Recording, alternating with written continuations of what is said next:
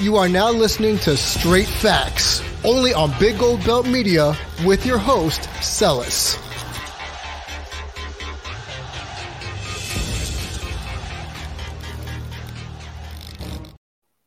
Well, your voice back. Um, let me just be honest for a quick second here. I, we're in season two. Yep, because what I'm going to do is every calendar year, we're going to be season two for 2023 and season three for 2024 as we continue to move on. But I just got to make sure I fit time to get more shows in.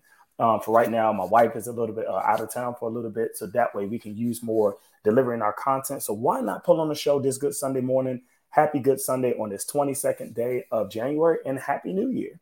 Uh, your boy Celis is here back. Want to talk about some some sports content. Um, once again, you can follow us on all Big Gold Belt media platforms. You can follow us on Twitter, uh, Instagram, whatever social media, Twitch, whatever social media you have. Uh, make sure you build that in so we can uh, add to the content here. But without further ado, let's talk about some sports. Uh, the title is the divisional round review and preview because I'm gonna review the two games that happened yesterday. We had the Kansas City Chiefs um, went over the Jacksonville Jaguars 27 to 20. And then the Philadelphia Eagles rolled past the New York Giants uh, 38 to 7 in the first two games of the NFL divisional round matchup. Now, let me say this before I start the review. When we talk about the games that's coming up today and the last couple of weeks, we're probably going to have maybe the five best closeout games of the year.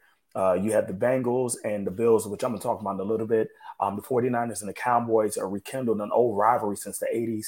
Um, and then you have the conference championship games next week. And then you have the big game, the Super Bowl, that'll be live from uh, Phoenix, Arizona. So a lot of a lot of big time things coming up for each one of our our sports brands and things of that nature. So definitely want to take a look at that now at this time.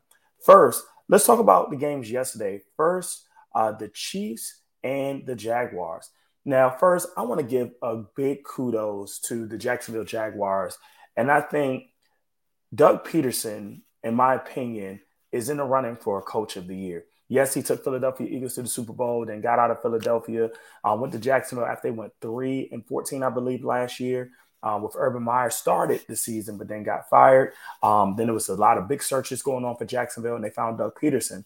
And he was wondering if Doug Pederson was going to bring some stability to Trevor Lawrence and his Jacksonville roster. I mean, one of their big signings over the offseason was Christian Kirk. And when he signed that big 72, four year, $72 million deal thing, they was like, does he deserve this money? And it actually ended up being a bargain deal.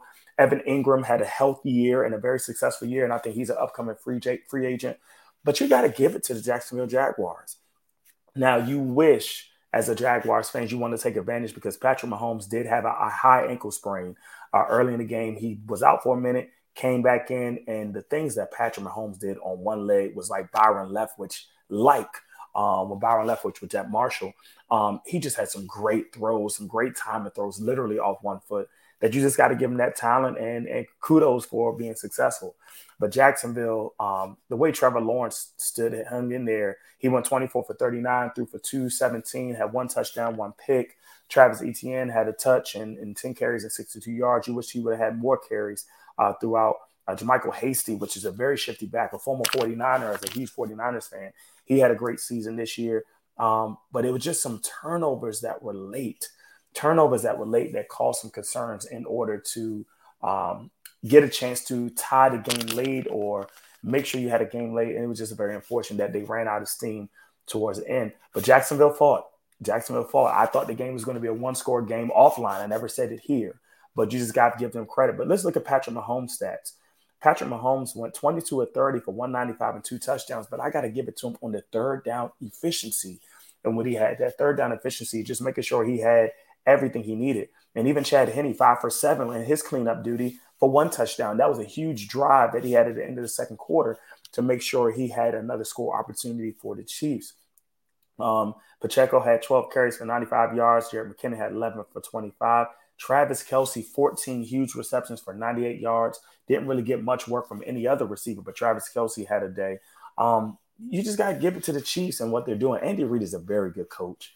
It's a reason why he beat the 49ers in the Super Bowl. It's a reason why um, his teams are continuously in the AFC Championship game. Now this makes it four straight AFC Championship games now that Andy Reid is in. Um, sounds like his days from the Eagles, right? Four straight NFC Championship games when he had with the Eagles. Andy Reid's a first ballot Hall of Fame coach. You got to give him credit. And even with the family dynamics that he had, with the tragedies uh, that took forth, um, and still doing what he's doing on a high level. Shout out to Andy Reid, um, just being a consistent coach throughout. But once again, Chiefs up 27 to 20. They will move on to the next round. They'll play the winner between the Bills and the Bengals. Now, going to the NFC side, the late night game, it was a lot of people that thought the Giants could sneak in and maybe possibly still a win in Philadelphia. Huge rivalry. When you think of the dynamics of America and how the map is, that New Jersey timeline right there, well, not timeline, the New Jersey frame right close to Philadelphia, where you have a lot of Eagles and Giants fans that intertwine in that same area. But the Giants didn't show up. The Giants did not show up. Now, that's not a knock on Brian Daboll. I think Brian Daboll has done a phenomenal job of turning Daniel Jones around. Daniel Jones is an upcoming free agent. Daniel Jones had a great season, but do you bring him back? He was sacked five times, only threw for uh, 135 yards on 15 of 27 and had one interception. Saquon Bar- Barkley got injured in the third quarter, went nine for 61. Uh, Richie James Jr. had 10 targets, seven for 51, but missed a huge opportunity late that might have brought into a two score game. Um, that would have been an easy touchdown. Um, but Philadelphia is good, y'all. Philadelphia is good. Jalen Hurts, not much throwing in the air, but just his overall presence about what they do on the ground. Here's what they did on the ground. Gainwell, 12 yard, 12 attempts for 112 yards and a touch. Miles Sanders, 17 for 90. Jalen Hurts, 9 for 34. Bart Scott, uh, Bart Scott, excuse me, uh, Boston Scott, 6 for 32. They had 29, trying to do my quick math, 41 rushing attempts compared to 24 times pass, and the Giants cannot stop the rushing attempts at all. They're a dangerous team, and if they can do that, controlling the clock, what leads to the read options or the screen throws and things of that nature, they're going to be very dangerous. Like AJ Brown only had three for 22 for the whole day. DeVonta Smith had six for uh, 61, but they killed him on the run game. The game was over at halftime and was 28 to 0. So whoever comes out that 49ers uh, Cowboys game is going to have a tough matchup. But I'm going to talk about more of that in a minute because I'll give you some Super Bowl predictions because I won't be able to be back on next week. Actually, going out to Virginia Tech to check out some Hokie action on that college basketball. So definitely looking for that opportunity. Um, but once again, it is an opportunity that Philadelphia has to make to the Super Bowl, or will they? On the Giants side, you know, just got to give it once again credit to to Brian Daboll. What do you do in the offseason? Do you bring Saquon Barkley back because he's a free agent? Do you bring Daniel jo- Jones back? He has that fifth year option that you declined that he's a free agent. Or do you try to use some of that cap space to try to go after some big uh, time on your offense? I think your defense might be young and set. Might want to draft a couple of spot pieces here and there, but you got to revolve around your offense. What do you do with um, Kenny Golladay? Because he hasn't done nothing. He's still on your roster. Do you cut him? What do you do? Um, so the Giants have some things to look forward to in the offseason, but they are a dominant team that's ready to go. Or do you try to trade up for one of these young quarterbacks that you can mold out, like a CJ Stroud? You know, what do you say, Giants? But once again, Eagles steamroll 38 to 7. So those are our reviews of the games yesterday. Let's look into the games that's coming up on today. First, Bills and Bengals. Now, the game is going to be in Buffalo. I think they're calling for snow up in Buffalo. And just a couple of weeks ago, you probably had an event that we all know what happened with Damar Hamlin and one of the most emotional things that's ever happened to an NFL game in history. Um, here's what I think that's going to happen. I think you're going to have a huge emotional moment where Damar Hamlin is going to be either on that field or on that screen where both Bengals and Bill side is going to erupt with emotion just for him still being alive. And I think that's going to be great. You're going to see some tears flowing. So that's why I'm very interested to seeing how that open is going to be.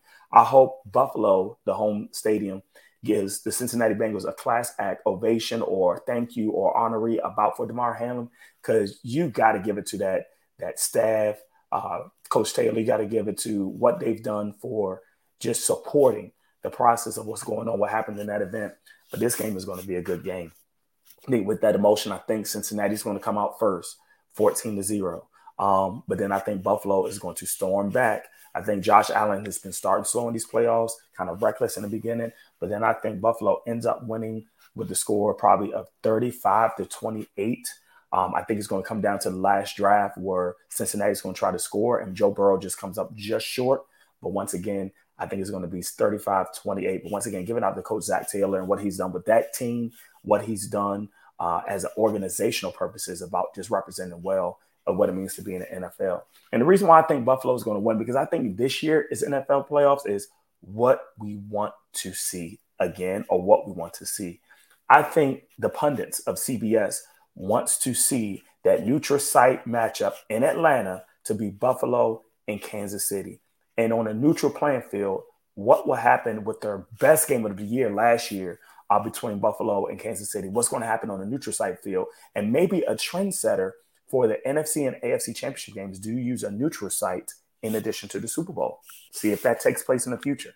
But I think just coming out, Buffalo will end up winning that game. And I think if you're a huge fate or Buffalo fan, you will see Buffalo in the Super Bowl um, as the AFC representation. Um, and this is going off the spirit and emotion of Damar Hamlin and what's going to happen to take place from that. So I think Buffalo will win. You'll have that game next week in Atlanta, which was stated will be the neutral site game if the Kansas City Chiefs and Buffalo Bills win it.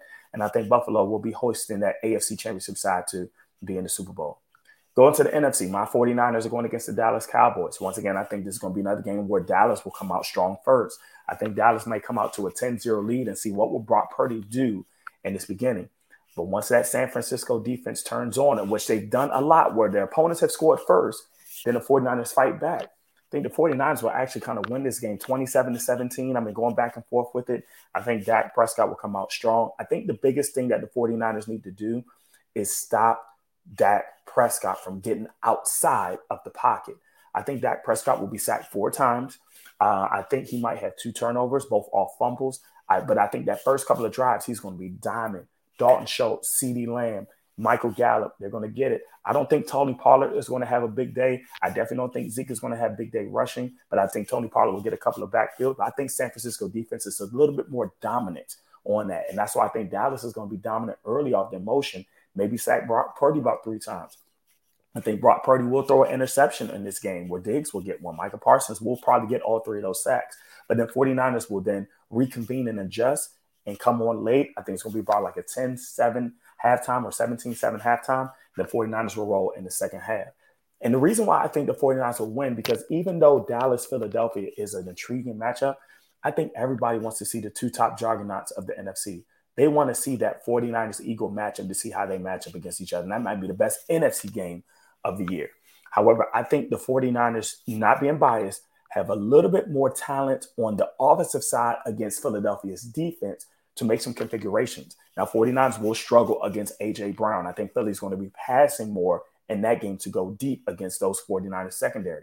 And I think Philadelphia uh, will end up losing in a relatively low scoring game. I think a 20 to 14 game 49ers will win with two field goals late by Robbie Gould um, to get to 49ers in the Super Bowl. Now, I am rooting for the 49ers to win to Super Bowl, but I'm not going to reveal my Super Bowl prediction yet. Um, but I think it's going to be the Chris Berman Super Bowl where you have San Francisco and Buffalo. Um, but we'll see what happens. Um, it's going to be an advantage San Francisco because you got a lot of Arizona Cardinals area uh, people who are 49ers fans to be there um, close to San Francisco or Santa Clara area. But we'll see. I'm not going to reveal the Super Bowl prediction yet. I'm going to wait on that. But I think for the next two weeks, you will see the 49ers uh, uh, beat the Cowboys today, beat the Eagles next week, and then you'll see in a close game, uh, Buffalo win today and then beat uh, Kansas City next week. And you got to look out for that high ankle sprain for next week for the AFC Championship game. How will um, Patrick Mahomes overcome for that high ankle sprain? So that's what we are for our NFL division round of review and previews.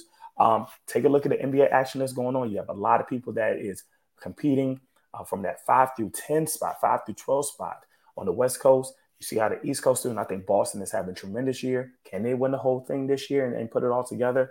It's going to be interesting. Um, but definitely keep a lookout on that as we're upcoming baseball starting up in a couple of weeks where pitchers and catchers are going to report. March Madness is right around the corner. Things are heating up. Um, but take time to enjoy this Sunday. Just want to give you some quick drop of season two, coming back for more content. And without further ado, it's your boy Silly Sellis. We'll see you on the next time.